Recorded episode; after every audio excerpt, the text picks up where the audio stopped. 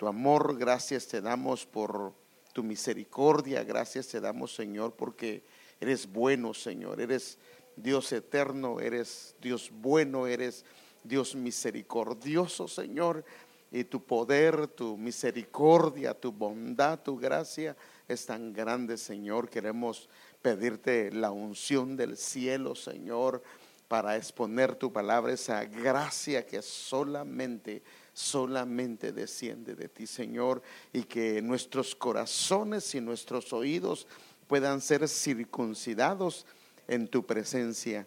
En el nombre de Jesús lo pedimos, Señor, y damos las gracias, Señor. Amén.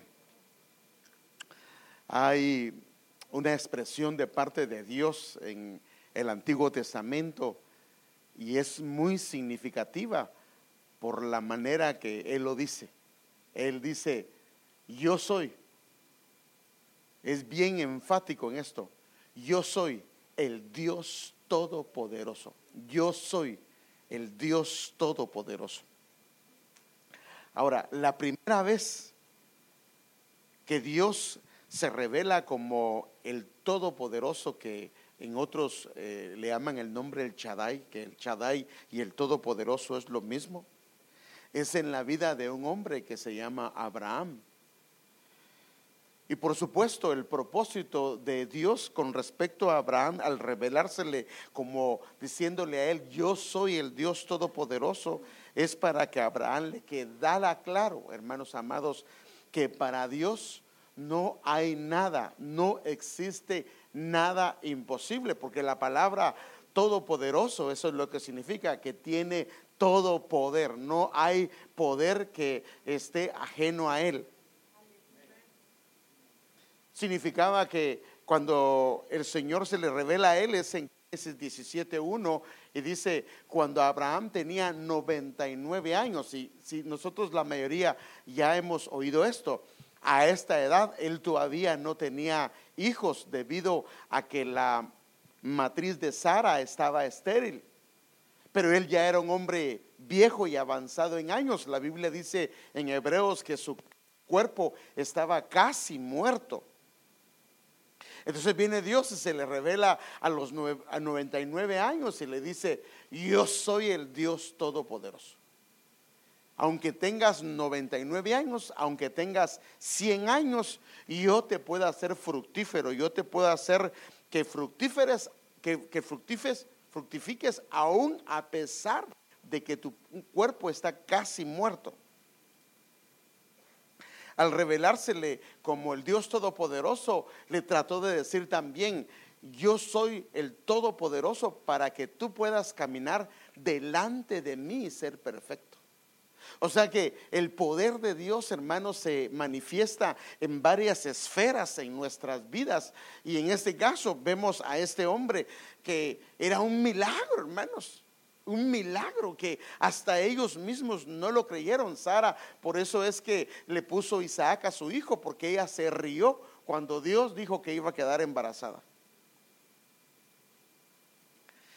Entonces cuando Él habla que Él es el Todopoderoso, significa que tiene el poder para bendecirlo, no importa la condición en la que una persona esté. Mire qué tremendo, hermano. Puede bendecirlo. Puede eh, pintar aparentemente desastre, aparentemente que le viene algo espantoso, pero como el que bendice es Dios y cuando Dios dice te quiero bendecir, te quiero bendecir y él eh, en otros versículos hablándole Dios de todopoderoso le dice yo soy el todopoderoso para bendecirte. Ahora esta palabra el Shaddai veces esa es la cantidad. Imagínense, hermano, es, ah, está hablando de 4 por 12. El 4 es, habla de, es la palabra Dalet, que es ah, puerta, que es una entrada, es un portal, y el 12 es gobierno. O sea que eh, el Todopoderoso es una entrada para ah, el gobierno divino, donde Él establece su voluntad y establece su gloria y su misericordia. Y especialmente dentro de las 48 veces que aparece en todo el Antiguo Testamento, hay dos libros en donde más aparece. El primero, que es donde aparece, que es en esta cita de eh, Génesis 17.1, es la primera vez que aparece la palabra el Shaddai, aparece seis veces. Y yo creo que el seis es número de hombre para hablar, a, en este caso a Abraham, que él era poderoso para cuidar toda su vida. Ahora, el seis nos habla de lo que es el hombre, pero especialmente nos habla en Génesis, aparece estas seis veces y nos dice de que Él se encargó de los patriarcas. Acuérdense que cuando el Señor, el Señor empezó con diferentes creaciones y al final Él terminó escogiendo una familia para manifestar su gloria y su poder y su pueblo. Entonces Dios quería dar a entender con esto que él era poderoso para que aún en un pueblo extranjero, en un pueblo donde ellos eran extranjeros, hermanos, en esa tierra donde ellos pisaban, Dios se las iba a dar. Y no solo se las iba a dar, sino la iban a conquistar y les iba a pertenecer. Y eso lo hizo Dios, por eso empezando con Abraham.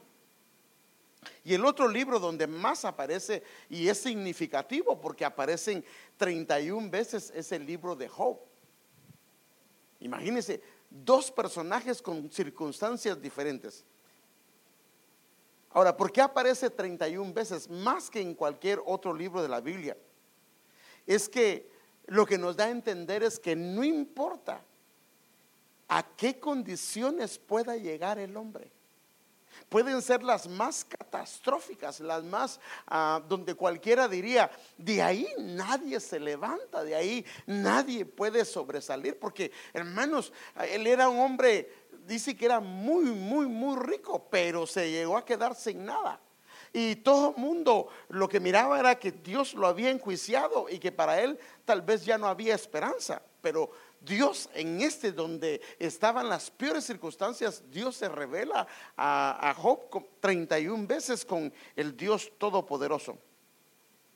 Y entonces lo que podemos ver, hermanos, y esto es importantísimo, hermano, mire, a veces lamentablemente nosotros, aunque lo sabemos, en la práctica no lo reflejamos porque cuando se dan circunstancias y adversidades, no confiamos en lo que nosotros mismos proclamamos o, cantamos o decimos. Este, todo lo que es Dios, hermanos, todo lo que es Dios, por eso es que Él es el Todopoderoso, todo lo que es Dios es poder y tiene poder. Lo que Él representa en sus diferentes manifestaciones y maneras de Él revelarse están llenas de poder. Esto quiere decir que de Él fluye poder. Amén. De Él fluye poder. Fluyen no solamente poder, sino tantas cosas hermosas, hermanos, para nuestras vidas. Por eso es que cuando nosotros, hermanos, mire, de verdad, nos acercamos a Él con fe, creyendo en el Señor, es imposible que alguien se regrese vacío porque de Él siempre está fluyendo algo hacia su pueblo. Hay un pasaje que es muy gráfico y muy hermoso y es un pasaje cuando dice que había una mujer que llevaba 12 años, ahora fíjese otra vez la palabra, el número 12, 12 años, que eh, no podía parar un flujo de sangre. Y había ido a todos los doctores, a todos los médicos y había visitado muchos lugares. Y entonces viene ella y ve al Señor Jesús pasar, pero obvio que el Señor tenía mucha gente alrededor. Y tenía un círculo de tres, un círculo de, eh, de, de, doce, un círculo de setenta. Y aparte la gente que lo seguía, era imposible acercarse al Señor, especialmente cuando andaba caminando porque a él. Pero dice la Biblia que ella decía, si tan solo toco sus ropas, yo voy a sanar. Eso es lo que decía ella en su corazón. Si tan solo, ahora mire, mire qué tremendo hermano. Ella decía, si tan solo toco sus ropas, yo voy a sanar. Y dice que al momento de tocar sus ropas, a la fuente se secó. O sea, en otras palabras, recibió sanidad y sintió en que su cuerpo eh, fue curada de dicha aflicción. Ahora fíjese, Fíjese lo que el Señor dice y eso es lo impresionante. Y enseguida dice que el Señor dijo, dándose cuenta de que había salido poder de Él. O sea que sí puede transferirse el poder de Dios hacia su pueblo. Ahí está.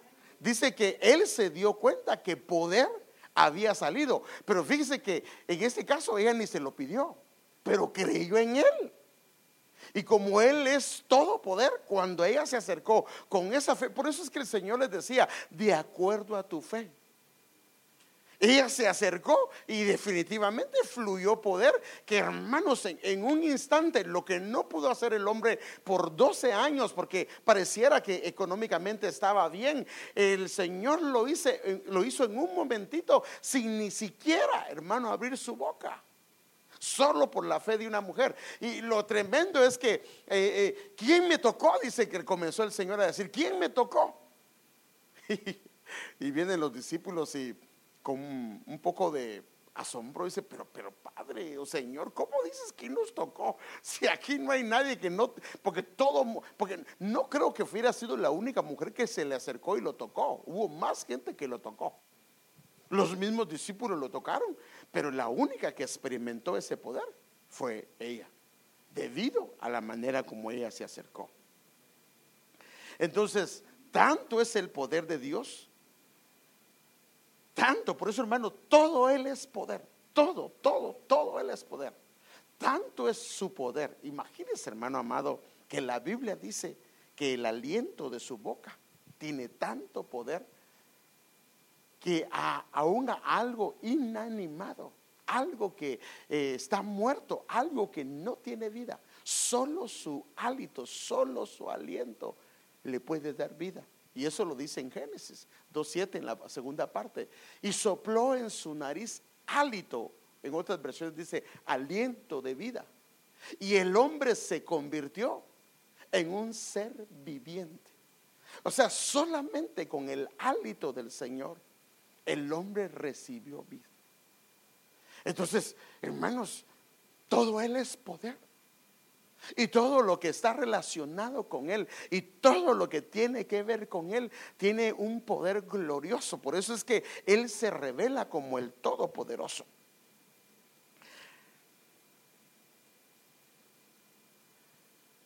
Ahora, mire lo que dice la Biblia del soplo y la palabra. Salmo 33, 6. Por la palabra del Señor fueron hechos los cielos todo el ejército de ellos fue hecho por el soplo de su boca. El soplo de su boca. Por eso, hermanos, es que cuando aquel hombre estaba en la cueva, hermano, aquel profeta, dice que él oyó eh, que, que venía un fuego intenso, un terremoto, un viento, y que hacía estragos, hermano. Y él sabía que el Señor estaba ahí.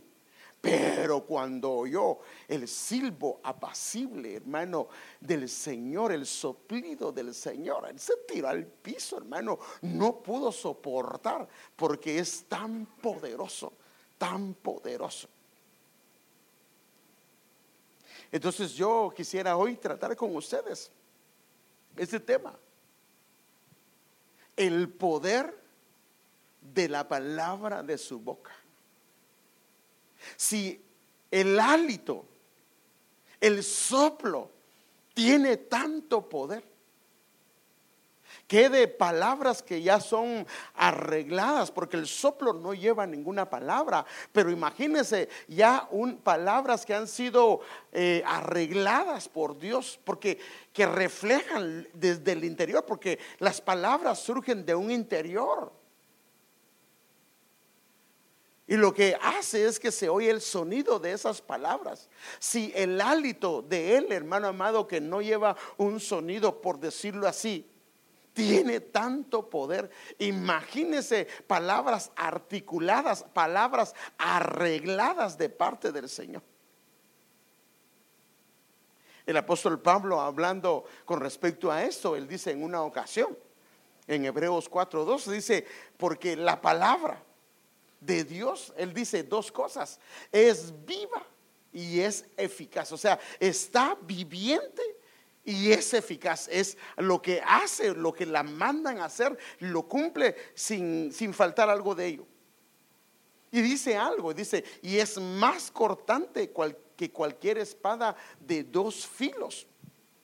Yo no sé si, se recuerda, el viernes pasado yo hablé sobre, a ver, a ver ahorita voy a ver si, si usted estaba escuchando o estaba oyendo.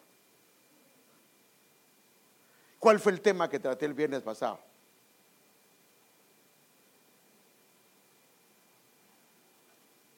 Ay, espero que usted no me haya estado solo escuchando, digo oyendo. Ya le dije que los que oyen no se les queda nada, los que escuchan con atención, baja su corazón.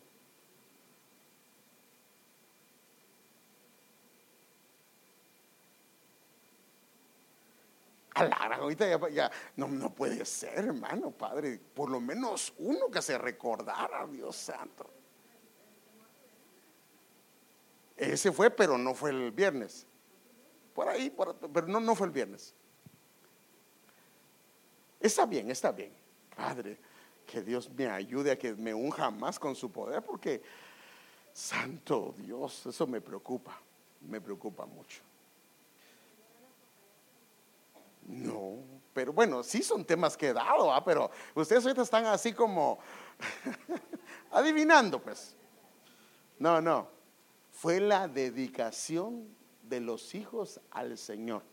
Y les hablé, porque hay un versículo, les hablé de un versículo que dice este versículo en Proverbios 22.5, que hablaba el versículo que instruye al niño en su camino y aun cuando fuere viejo no se apartará. Y le expliqué que ese versículo era, instruye a la boca del camino.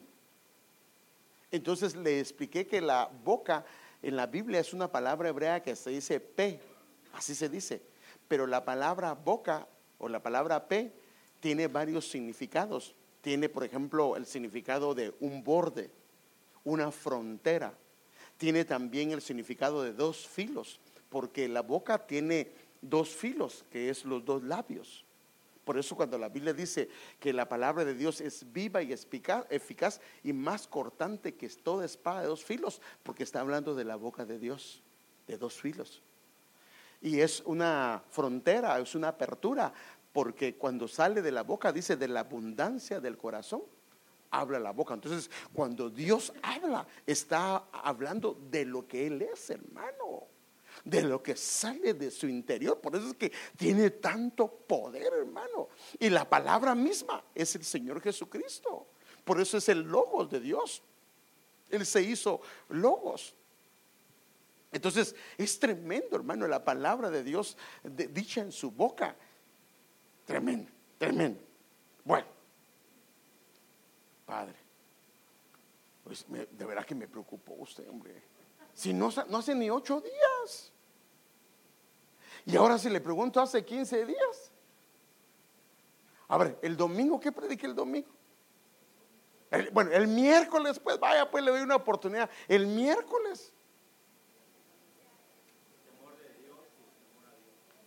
El temor, sea él vuestro temor. ¿Y el domingo? ¿Ah? La chequina de Dios. Ah, bueno, hoy sí, pero lo retiro lo dicho, hermano. Usted solo, usted con siete días se recuerda, con ocho ya no, ¿verdad? Bueno, pero tengo que pedirle al que me unja más para que. Ah, mire, mire, hermano. Si llegamos a entender lo que es la palabra de su boca, ah, hermano, esa es la que, imagínense, crió los cielos, hermano. Los cielos, hermano, los cielos fueron creados por, por, las palabras que salieron de su boca. Y dice la Biblia que subsisten debido a lo que salió de su boca. No solo es palabra que creó, sino es palabra que mantiene. Por eso es que la palabra de Dios es la que nos hace permanecer y mantener. Y cuando sale de su boca, esto es importantísimo. Pero bueno. Entonces la Biblia, quiero primero ver algunos detalles antes de entrar en esto. Entonces la Biblia nos muestra el proceso del poder de su palabra. Y como lo hace el Señor Jesús, dice, si te hablo cosas terrenales y no entiendes cómo vas a entender, le dice a Nicodemo, si yo te hablo las espirituales. Entonces viene el Señor y para que entendamos lo que su palabra hace. Nos muestra procesos naturales para que veamos en lo espiritual lo que la palabra cuando sale de su boca, qué efecto tiene. Entonces el proceso del poder de su palabra se nos da a conocer con un proceso natural. Y por ejemplo, Isaías 55, 10 dice de esta manera. Porque, esto aquí nos está poniendo una atención, porque como descienden los cielos, dando un ejemplo, por decir así, les voy a poner un ejemplo, porque como descienden de los cielos la lluvia y la nieve. O sea, aquí va a hablar de la lluvia, para que entendamos qué es lo que hace su palabra. Porque como descienden los cielos y la, perdón, cuando, como descienden de los cielos la lluvia y la nieve y no vuelve allá, sino que lo que hace es cuatro cosas. Riega la tierra, riega la tierra, número uno. Dos, y lo que hace es que la hace producir y germinar. Tres, dando semilla al sembrador. Y cuatro, y pan al que come.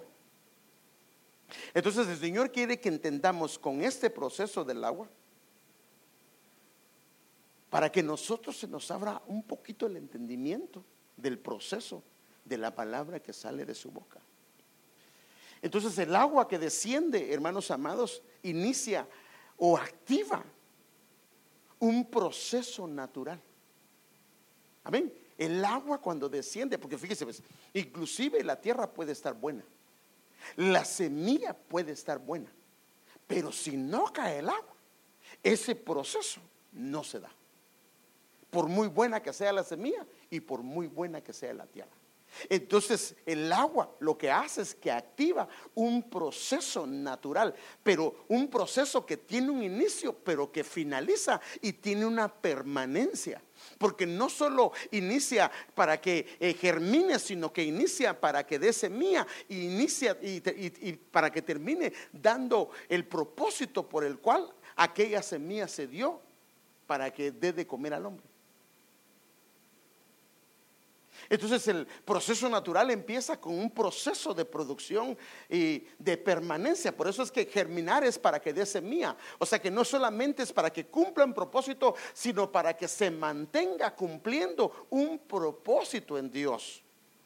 Ahora, Llevemos esto a la palabra, porque aquí el asunto, este es el ejemplo para llevarlo a la palabra. O sea que la palabra hace que se cumpla un propósito, activa un, un, un, proceso en nuestras vidas, pero también hace que se mantenga un proceso que Dios inició. Por eso es, hermano amado, que la Biblia dice que debido a su palabra, los cielos, el sol, todo subsiste debido a la palabra que salió de su boca.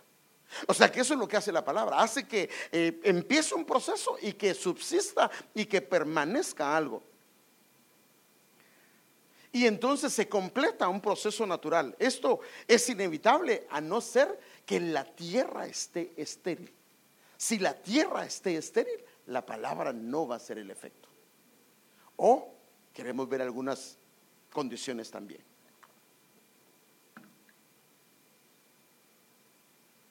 Entonces, el Señor nos está mostrando este ejemplo de lo que la palabra de su boca hace. Entonces, la lluvia es un sinónimo de la palabra de su boca.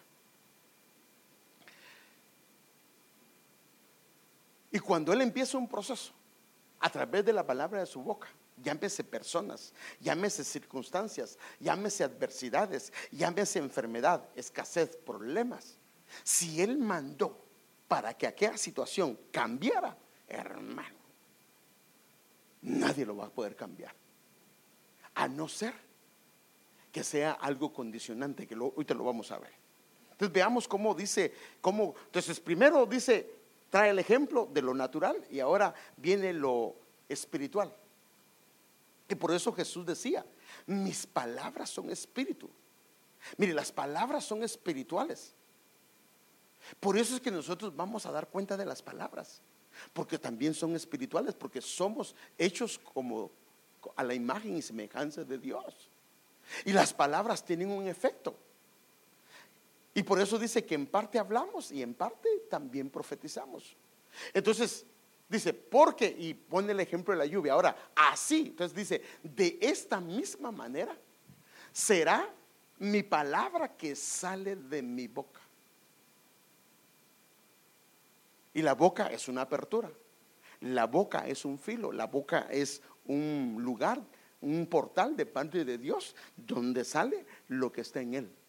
Dice, así será. Entonces pone el ejemplo de la lluvia, lo que hace en la tierra con la semilla. Así será mi palabra que sale de mi boca. Hermano, mire qué tremendo, hermano. No volverá a mi vacía. Sin haber realizado lo que deseo. Uno. Dos. Y logrado el propósito para el cual le envié. Entonces, una es que hace lo que Dios le dice y otra es que mantiene lo que Dios le mandó a hacer.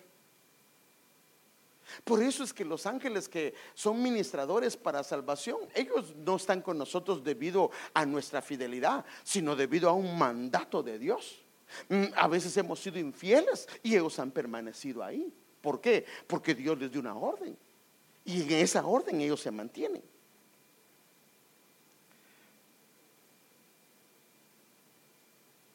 Entonces esta es una promesa del Señor y Él quiere que lo comprendamos, hermano. Y cuando Él dice que no volverá vacía, es que no volverá vacía y no volverá vacía y no volverá vacía. Ahora, esto entonces nos lleva a hacernos algunas preguntas, hermano. Yo sé que usted es una persona pensante y uno comienza a hacerse algunas preguntas. ¿Por qué hay promesas o declaraciones del Señor que salieron de la boca del Señor? O palabra que Dios te dio a ti o palabra que el Señor te habló en un momento dado, en un tiempo en su presencia, en un tiempo de meditación, en un tiempo de la lectura de la palabra. Y pareciera como que no se ha cumplido. O pareciera que lleva tanto tiempo. Y entonces uno dice, Señor, pero si lo que dice aquí es que no va a volver vacía, hará aquello, aquello lo que tú quieres, tu voluntad, y va a lograr el propósito. Y cuando vemos la palabra que sale de su boca, eso es lo que hace. Pero entonces, ¿por qué en nosotros no se da ese mismo fenómeno? Porque entonces aquí viene algo. Dios le ha dado al ser humano, al hombre, el libre albedrío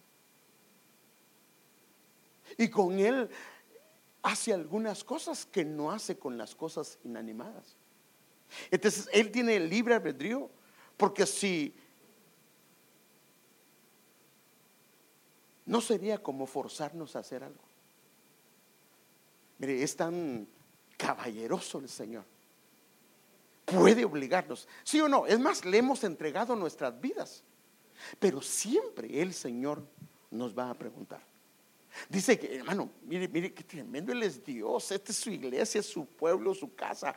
Y Él dice que no hace nada sin primero avisarle a sus siervos. ¿Tendría que avisarles? ¿Tendría que eh, anunciarlo a través de sus siervos? No. Pero Él así lo hace. Porque Él lo que quiere es que, en el caso de nosotros, creo que este es el problema que nos permite escoger y tomar nuestras propias decisiones.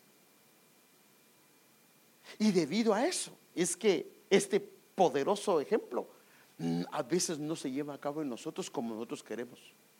Sí se lleva a cabo, pero no a la medida que nosotros queremos porque Él nos deja escoger. Y a veces lo que escogemos no son los resultados que Dios quiere para nosotros. Pero en su bondad Él nos permite aún arreglar esto. Él quiere que aprendamos a escoger. Él quiere que aprendamos a evaluar. Por eso hablando del Señor Jesús dice, hasta que Él crezca y sepa discernir entre lo malo y lo bueno. Y cuando esté comiendo cuajada, cuando esté comiendo miel. O sea, que si una palabra no se expone a la palabra, no va a aprender a discernir entre lo malo y lo bueno. ¿Para qué? Para que sepa escoger. Por supuesto, Dios no nos va a evaluar si no sabemos escoger. Un ejemplo, en el caso de Adán y Eva, hermanos, es claro que ellos estaban en un estado de perfección, ¿sí o no, hermano? Ellos estaban en un estado de perfección. Y entonces viene ahora Génesis y nos establece un principio. Que aunque Él está en un estado de perfección, Él le permite escoger. Y lo que escoja va a determinar la función que va a hacer la palabra que sale de su boca.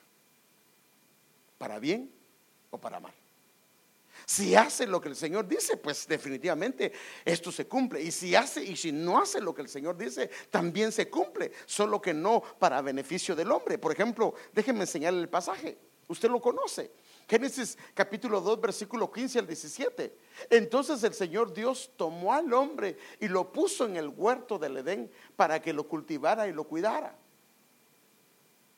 Fíjese, y aunque tenía libre albedrío, él le ordenó como un mandamiento, porque lo creó.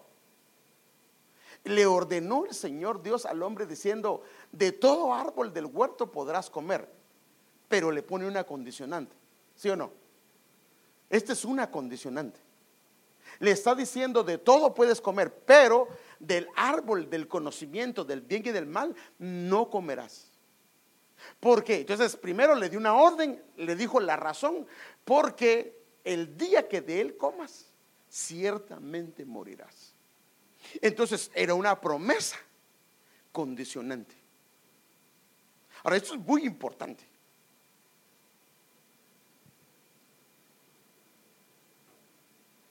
Él le permitió a Adán y a Eva escoger. Y también a nosotros, hermanos. Este es un principio que Dios estableció desde el mismo inicio. Él siempre nos va a permitir escoger. El problema es qué es lo que escogemos. Y eso sí va a determinar. Entonces, aquí esto determina muchas cosas, hermano. Porque si no nos deja escoger, entonces sería una imposición de parte de Él. Si me debe entender, hermano? Y por favor, con respeto lo digo. Sería como una imposición de parte de Él. Si él, ¿qué pasa si Adán y Eva se acercaran y ¡tas! les hace así, él saca una varita de, la, de ahí del cielo y ¡pas! les hacía a, Eva y Adán, ya no se acercan. Él sabía lo que venía, él sabía lo que iba a pasar, mas sin embargo los dejó escoger, los dejó, los dejó escoger. Fue decisión de Adán y Eva el comer del árbol, no fue una debilidad, fue una decisión.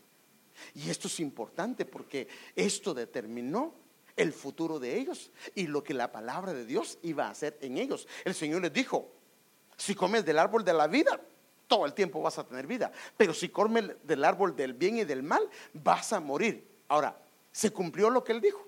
Se cumplió. Y era el Hijo de Dios, era su creación, era algo hermoso de Dios. Dios hablaba con él, lo amaba.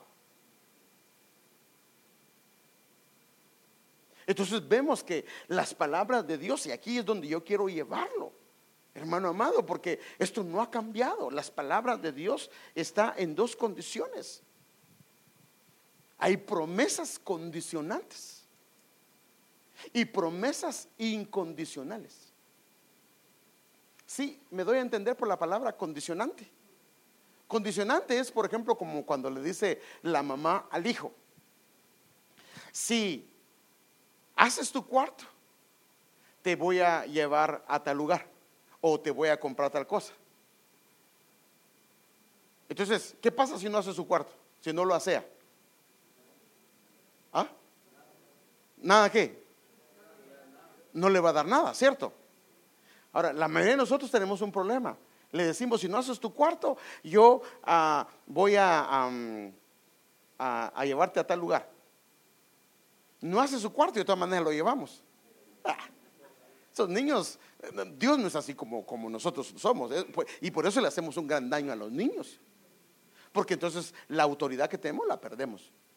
Si le decimos que le vamos a disciplinar, tenemos que hacerlo. Si decimos que le vamos a llevar a tal lugar, tenemos que cumplirlo. Porque si no, nosotros estamos muy mal.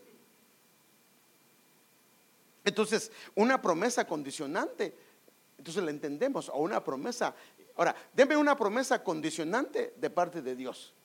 Deme una de todas las que hay en la Biblia. Y esa no me puede decir que no me puede decir una, solo una. Y luego una, una promesa incondicionante.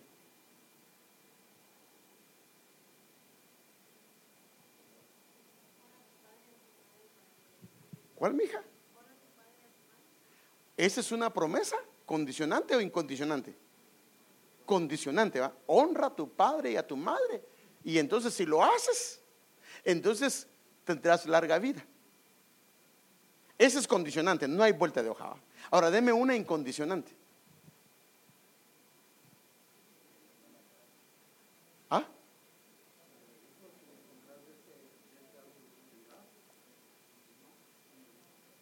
Bueno, esa es condicionante, esa es condición, con condición. Pero una que no tenga condición o sin condición. ¿Cómo? Pues, bueno, sí, sí, sí, ese es un mandamiento del Señor, pero una promesa sin condiciones. Yo estaré con vosotros todos los días hasta el fin del mundo. Si vosotros sois infieles, yo permanezco fiel. O sea, sí, esto es una promesa incondicional, que no importa nuestra condición y lo que seamos, Él lo va a guardar. Entonces, esto lo vamos a ver en toda la escritura, hermanos. Especialmente en el trato de Dios con el hombre, en el caminar de cada uno de nosotros. Ahora, yo aquí he visto algo y por eso es que yo quiero compartirle esto, hermano. Hay una actitud en el Hijo del Señor, en el creyente, que he logrado ver. Por ejemplo, él cree, confiesa y se apropia de una promesa, de una promesa condicionante. Y se decepciona porque Dios no lo hace. ¿Por qué cree que no lo hace? ¿Ah? Exactamente. O sea que no solo a veces es de creer, confesar y apropiarse de una promesa si yo no he hecho la parte mía. Cuando es condicionante, yo tengo que hacer, porque, hermano, escúcheme bien, aunque yo no tenga mucha fe, aunque no confiese y no me apropie, si yo hago lo que el Señor dice, el Señor lo va a hacer. Pero ¿cuántas veces oímos, yo creo eso, lo confieso y me apropio y no viene nada? ¿O no lo ha visto? Nada pasa. Porque hay una condicionante.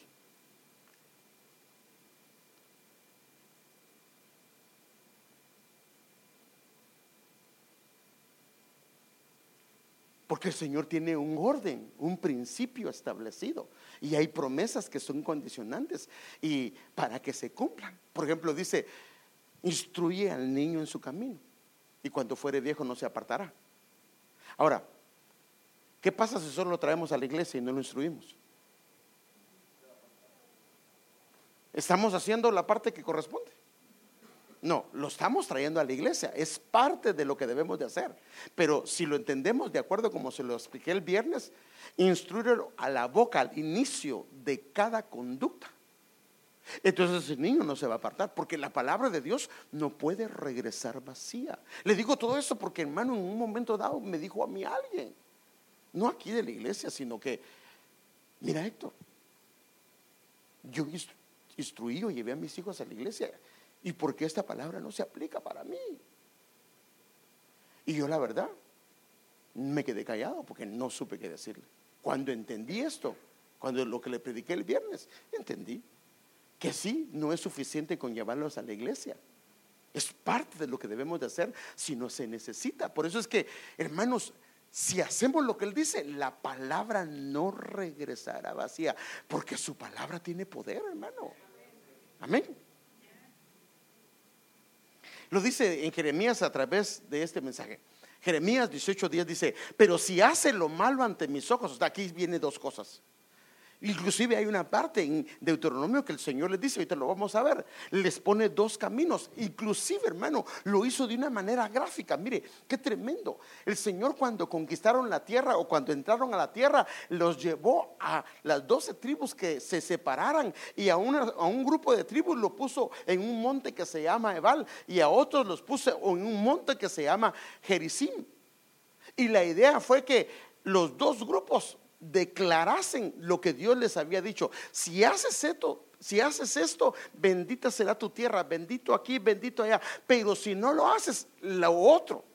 Entonces aquí dice el Señor, pero si hace lo malo ante mis ojos, no obedeciendo a mi voz o lo que salió de su boca, entonces me arrepentiré del bien que había prometido bendecirlo. O sea que la bendición está íntimamente ligada a la boca del Señor. Y si es una promesa condicionante a que si cumplimos la parte que Él nos está pidiendo. Moisés lo dice de esta manera. Deuteronomio 11:26. He aquí yo pongo adelante de vosotros una bendición y una maldición.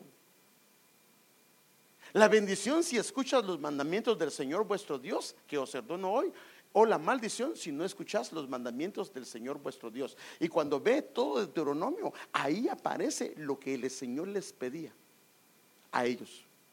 Entonces lo que tenían que hacer ellos es hacerlo como Él se los pedía. Y entonces lo que Él les había dicho iba a venir. Bendita será tu tierra, bendito será el fruto de tu vientre, bendita tu tierra. Fíjese, entonces inclusive aquí hay gente que me ha dicho a mí, si la Biblia dice que no mandará ninguna de las enfermedades que cayó sobre Egipto. ¿Y por qué nos cae? Bueno, también puede ser un trato del Señor para purificar el alma. Pero si no es un trato del Señor.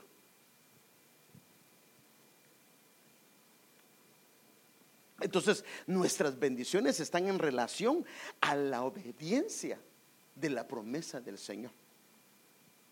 Esta es la clave de todo, hermano. Obediencia a la voz del Señor a través de la palabra que ha salido de la boca del Señor.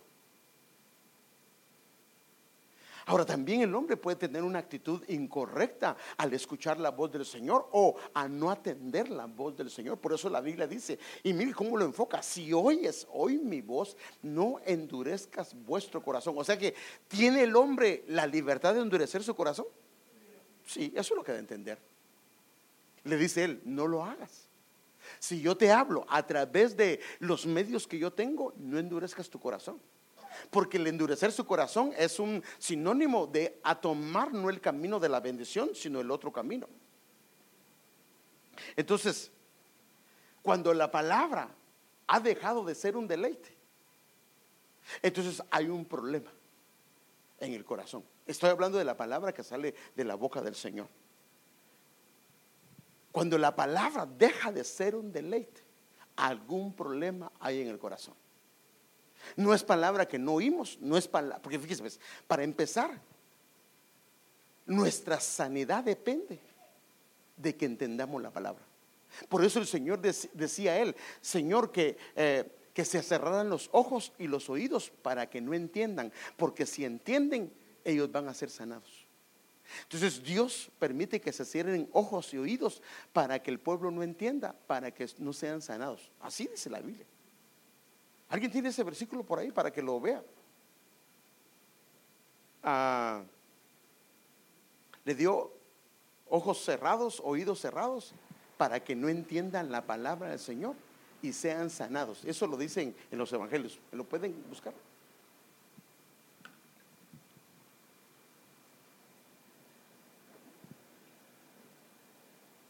Los hermanos de esgrima bíblico. Bueno. Mateo 13, 15. Porque el corazón de este pueblo se ha engrosado y con los oídos oyen pesadamente y han cerrado sus ojos para que no vean con los ojos y oigan con los oídos y con el corazón entiendan y se conviertan y yo los sane. ¿Se da cuenta? Si hay oídos cerrados, ojos cerrados, no baja al corazón, no hay entendimiento y no hay un arrepentirse. Y entonces no va a venir arrepentimiento y no va a venir sanidad. Entonces, cuando la palabra ha dejado de ser un deleite, mire lo que dice Jeremías 6:10. ¿A quienes tendré que hablar y testificar para que escuchen? He aquí que sus oídos son incircuncisos. O sea que puede haber una condición de oídos incircuncisos y un corazón incircunciso. ¿Qué significa incircunciso? Que tiene todavía una parte carnal o un prepucio que no ha sido quitado. La versión de las Américas dice, he aquí que sus oídos son o están cerrados y no pueden, y como están cerrados, no pueden escuchar. Y como no pueden escuchar, he aquí que la palabra del Señor ha venido a ser oprobio para ellos y lo que no tienen es deleite. Entonces la palabra se vuelve pesada. Un ejemplo. El Señor comenzó a hablarles una palabra a sus discípulos y entre ellos había un grupo de gente que le seguía. Y cuando ellos le, eh, le oyeron al Señor que es necesario comer su carne y beber su sangre, ¿qué dijeron? Dura es esta palabra. Eso está en, Juan 6, 6, 66. ¿Y qué, qué, hicieron? Lo dejaron. Lo, pueden leer, por favor. Juan 6, 66 para que usted lo vea. Juan 6, 66. Ese está, está fácil porque ya le di la cita. Así rápidamente, por favor.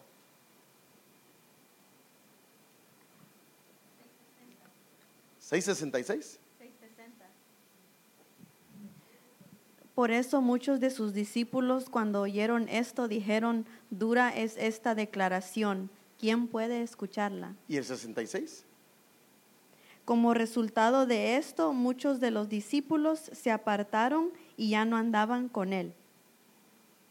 Entonces, como los oídos no estaban circuncidados ni el corazón, cuando oyeron la palabra, la oyeron dura, no deleite. Y entonces se apartaron y lo abandonaron. Ahora, ¿de quién está hablando acá? ¿De un profeta? ¿De un siervo? ¿De quién está hablando? Del mismo Señor Jesucristo. Y entonces viene y les hace la pregunta a sus discípulos. ¿Se quieren ir ustedes? Y, ellos le dije, no, no, no, no, no, no, no. Solo en ti hay palabras de, vida eterna. Ellos lo escuchaban como palabras de vida eterna y los otros lo escuchaban como masazos. Mire la diferencia. Y esa condición, por supuesto, no les permite hacer, obedecer su voluntad, porque tienen un mal concepto de, en este caso, de Dios o del que les está predicando. Y hoy, por supuesto, queremos pedir al Señor que circuncide nuestros oídos y nuestros corazones, hermano, porque en estas condiciones definitivamente no puede haber obediencia. Eh, más o menos es como cuando alguien te pide algo, ¿verdad? Y sientes que te está pidiendo o, o se está aprovechando de ti. ¿Lo quieres hacer? No. Pero cuando oyes la voz de alguien a quien aprecias y que sabes que lo que te está pidiendo es correcto, aunque tal vez no lo entiendas, lo haces porque es importante cómo lo oyes.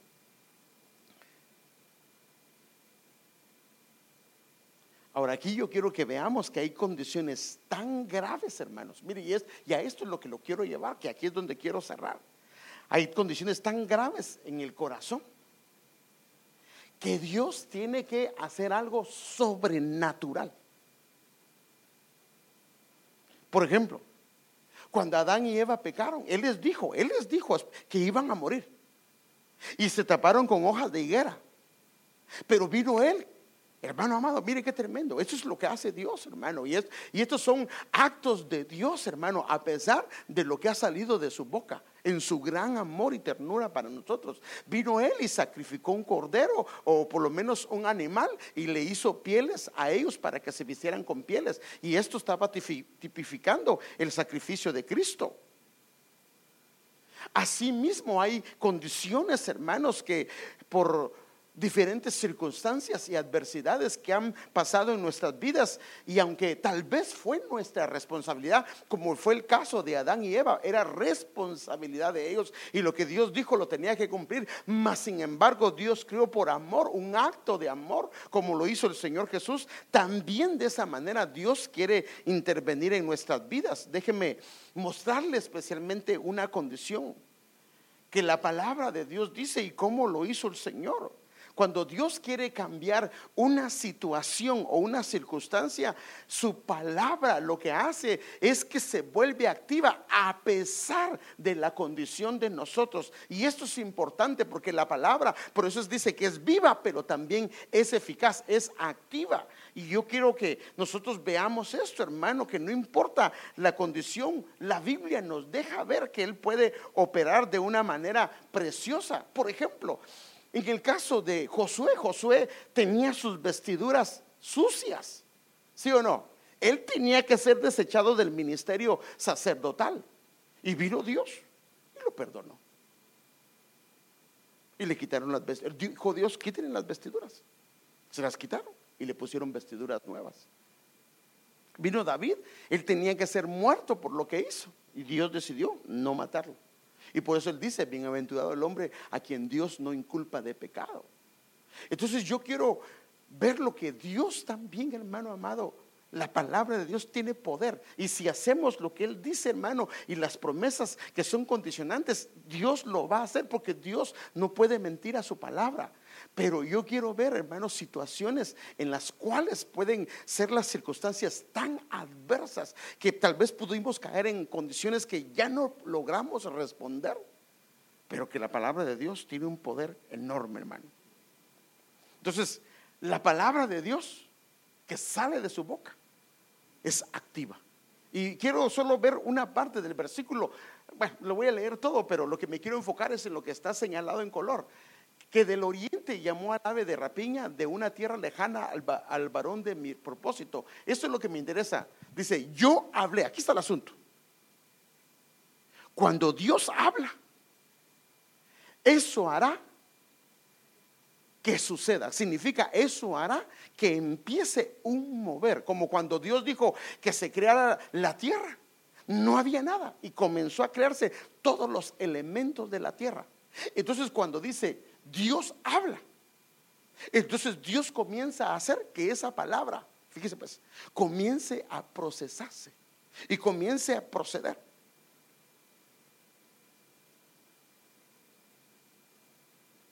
Y cuando la palabra de Dios está activa, no hay nada que se interponga entre el poder de la palabra de Dios y lo que se le ha mandado a ser ejecutado.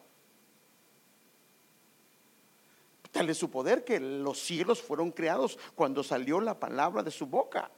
Y el, Salmo 33, 6 dice, y el Señor tan solo, dice, así dice, el Señor, la NTV me gusta, el Señor tan solo habló y los cielos fueron creados. Tan solo salió una palabra de su boca y es lo que dice esto. Yo hablé y eso hizo que se creara todos los cielos.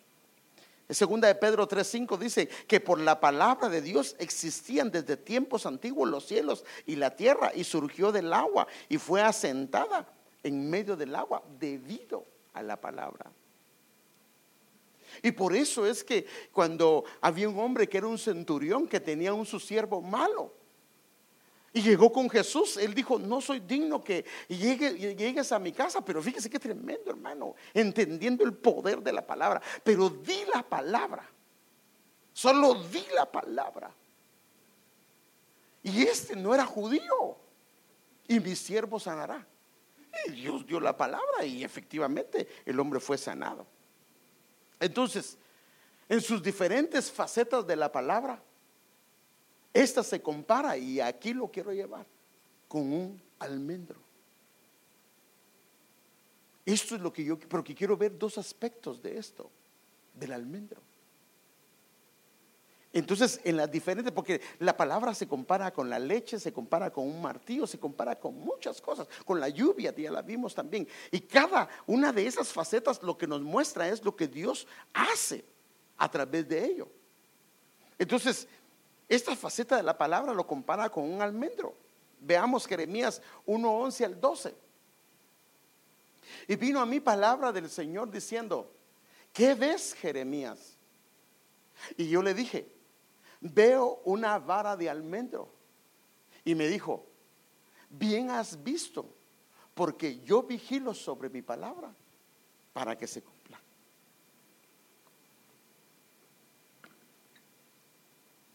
Ahora, ¿por qué lo compara con la vara de almendro o con un árbol de almendro?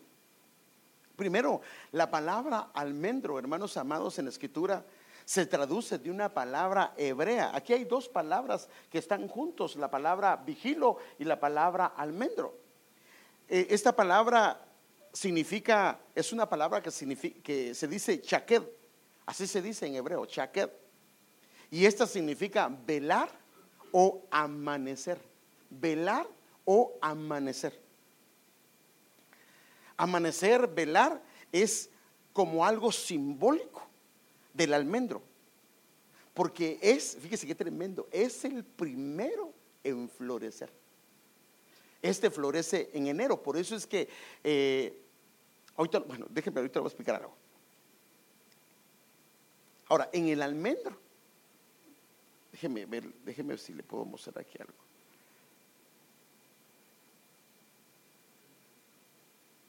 Antes de que aparezca la almendra, primero aparece la flor, no aparecen las hojas.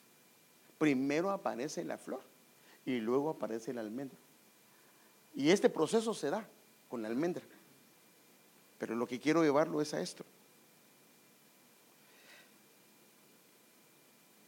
Esto se da en enero. Y es antes de que aparezcan las hojas, el cual cubre el almendro. Las hojas son como blancas y rosadas. Ahora, fíjese pues, aquí está lo hermoso de esto. Tanto el árbol como el fruto reciben el mismo nombre, chaked, derivado de una raíz también que significa apresurarse. Entonces, es velar, amanecer, apresurarse.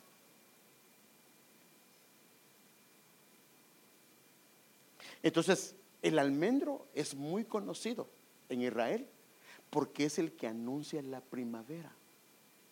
O sea, el almendro lo que anuncia es la primavera. Entonces déjenme enseñarle. Sabemos que hay cuatro estaciones. Las estaciones de Israel son como las estaciones de Estados Unidos. Está la primavera, está el verano, está el otoño y está el invierno. Entonces el almendro en flor se da al final del invierno y cuando sale la flor eso anuncia que viene la primavera. Y por eso es que el Señor resucitó en el mes de Nisan. No como ahora, no, no, el mes de Nisan es el mes de enero aproximadamente. Entre, perdón, entre marzo, perdón, no, no, no, entre marzo y abril. Marzo, perdón, Él resucitó entre marzo y abril. Esas fueron las fechas en las que Él resucitó. Y es muy significativo, porque por eso es que ahorita va a haber algunas cosas. Ahora, fíjese pues.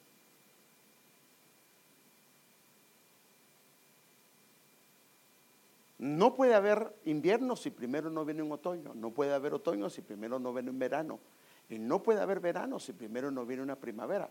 Después del invierno tiene que venir la primavera. Ahora, estas estaciones están establecidas. Y el almendro lo que hace, la palabra de Dios lo que hace es anunciar este tipo de cosas. Entonces en Jeremías vemos la prontitud de la palabra del Señor. Pero ahora yo quiero enseñarle un libro donde vemos el poder de Dios, aún a pesar de las peores circunstancias del almendro. Y en esto yo quiero llevarlo que tal vez en algún momento, tal vez fuimos inclusive responsables de lo que pasó. Pero aún así, Dios quiere obrar de una manera sobrenatural en las cosas inanimadas. Tal vez puede ser un ministerio, tal vez puede ser una vida en Dios, tal vez pueden ser dones y privilegios que dejaron de estar, se murieron en en, nuestra vida por las decisiones que tomamos.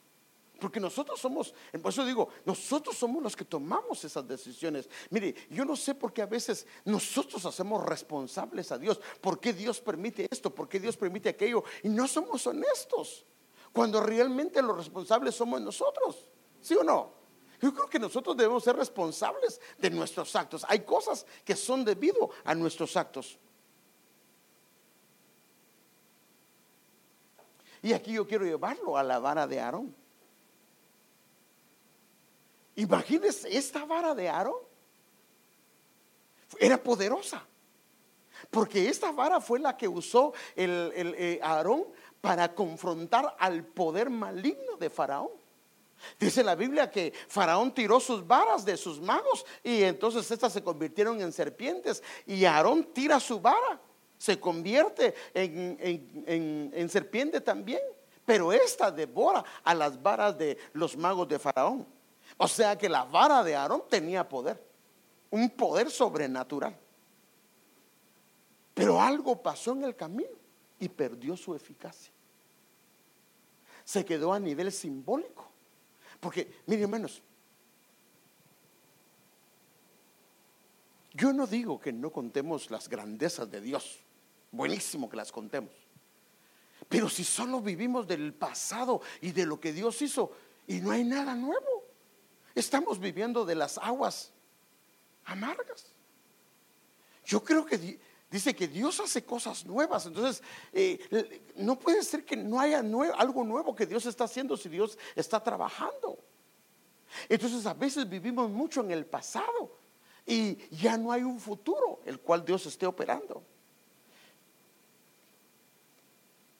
Pero ahora vemos esa vara que es puesta en la presencia del Señor y vemos que en su presencia todo lo que Dios hace porque estamos entendidos que era una vara que había perdido inclusive su identidad, porque cuando es una vara, perdió su identidad hasta de qué árbol pertenecía.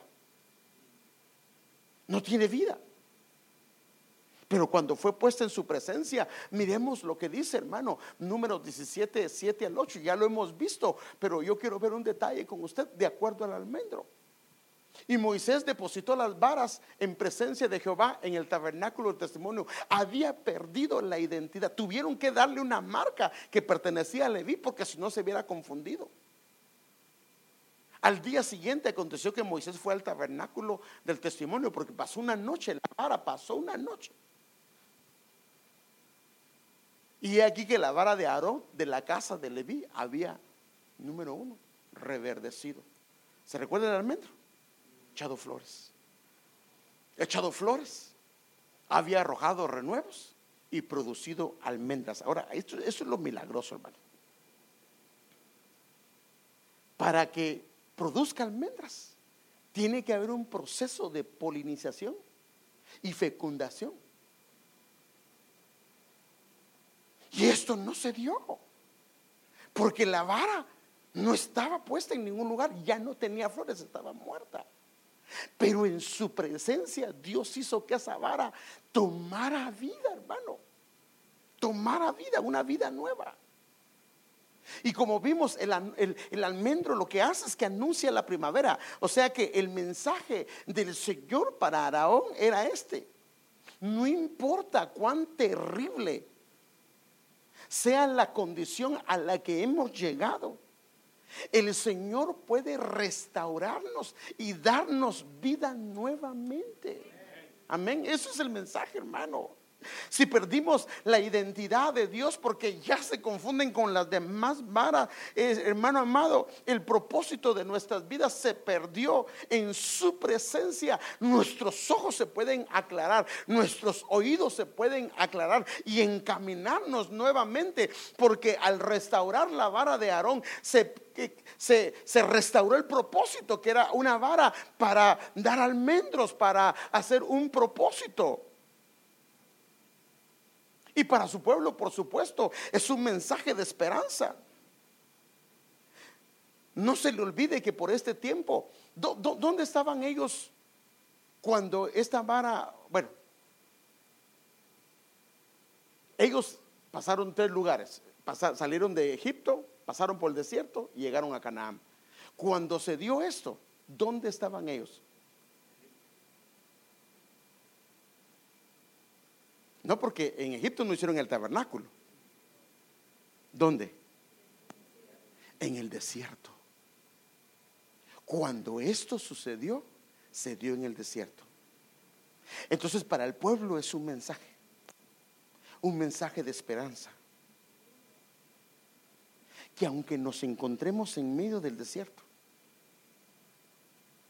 Dios puede hacer grandes cosas. En otras palabras, fíjese qué tremendo, aunque sea un estado de verano, o un estado de invierno, o un estado de desierto, el Señor puede cambiarlo. Fíjese qué tremendo, aunque sea un estado de invierno, mire, eso, eso solo Dios lo puede hacer. No, perdón. Lo normal es que si es invierno, tiene que venir primavera, después de primavera, verano y después otoño. Pero ellos estaban en verano, en el desierto, en las peores condiciones. Y Dios lo que les está diciendo a ellos aquí, hermanos amados.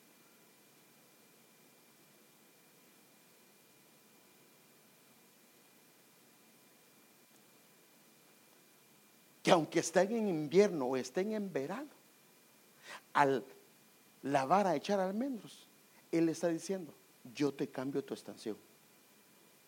Yo te cambio tu estación. Aunque estés en verano, aunque estés en invierno, la condición en la que estás, yo te la cambio.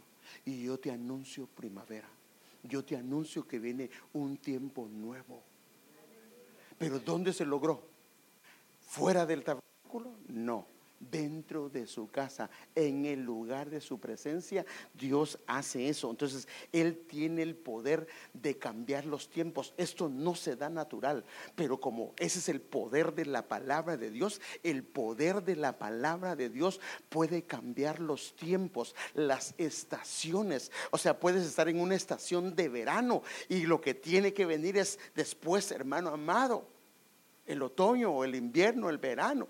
Pero Dios lo que dice es que no importa la estación, en su presencia va a salir almendro y el almendro va a anunciar primavera para la vida nuestra. Y por eso, hermanos amados, mire lo que dice eh, con respecto a Daniel, y esto se lo dice Dios a Nabucodonosor. Daniel habló y dijo, sea el hombre de Dios bendito, sea el nombre de Dios bendito por los siglos de los siglos, porque la sabiduría y el poder son de Él.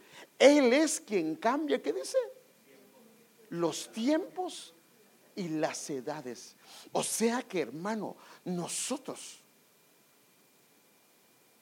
si la condición es tan mala, porque no es problema de la palabra, la palabra va a ser su propósito, pero si la tierra está estéril, si la tierra ha perdido la vida, si la tierra ha perdido su propósito, si la tierra ha perdido la razón por la que Dios la dio, lo que el Señor dice acá es que a través del poder de la palabra, Él va a crear en su presencia flores que van a anunciar eh, una primavera donde Dios cambia de estación y nos anuncia tiempos diferentes. Eso significa que lo que tenemos que hacer es meternos en su presencia y ahí, hermanos, nos mantendremos en una primavera anunciando una primavera constante, porque Dios lo que hace es que lo hace que permanezca, pero necesitamos meternos en ese lugar. Y si nuestros oídos están incircuncisos, tienen que ser circuncidados. Si nuestro corazón está incircunciso,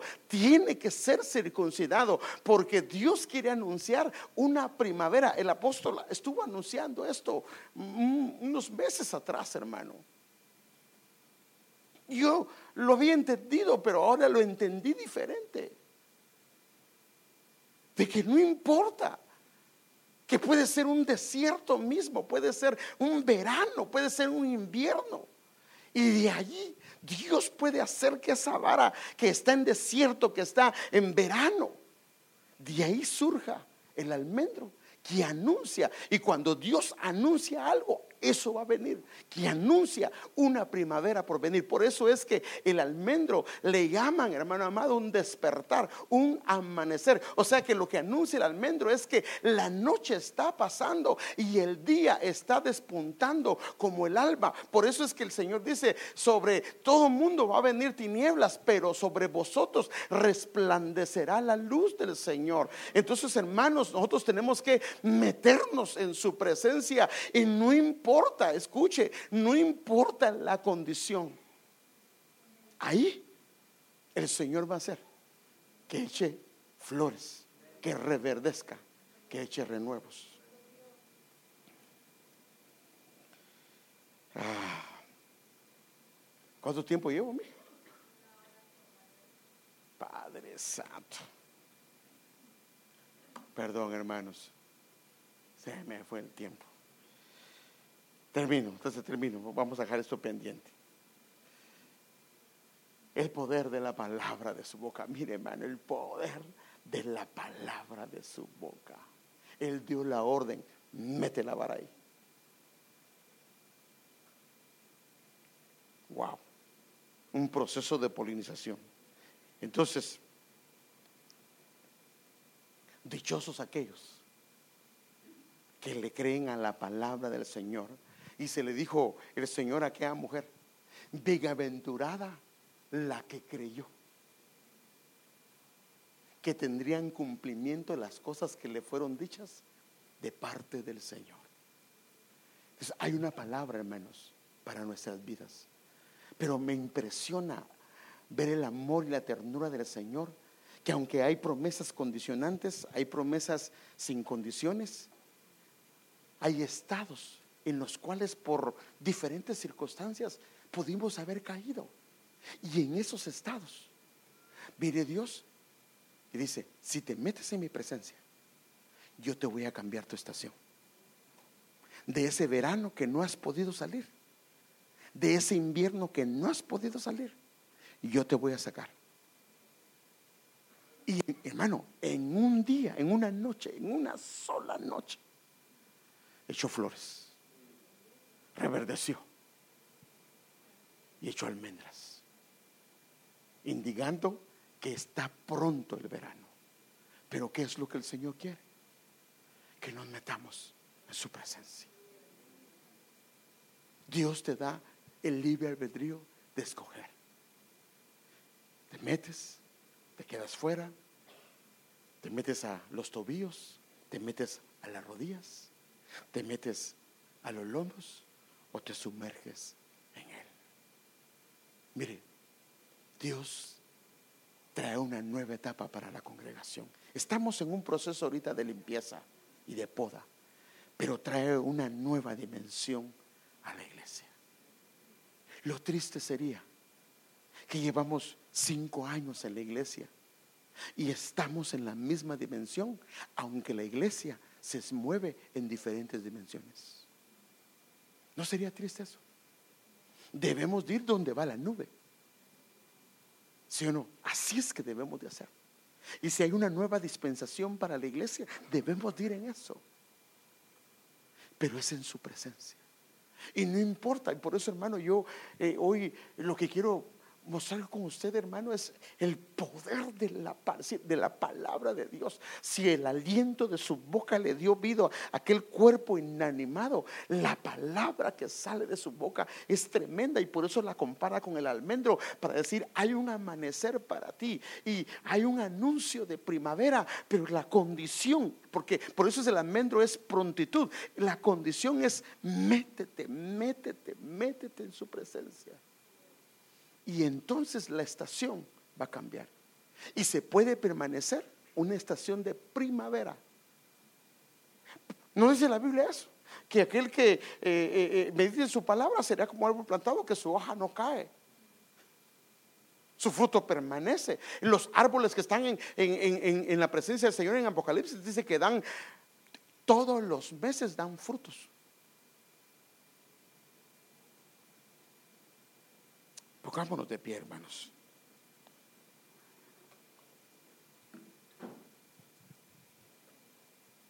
Pero tú tienes el libre albedrío de obedecer, de meterte. Ahora, fíjese, pues, si usted escuchó esta palabra hoy y continúa haciendo lo mismo, solo me oyó, pero no me escuchó.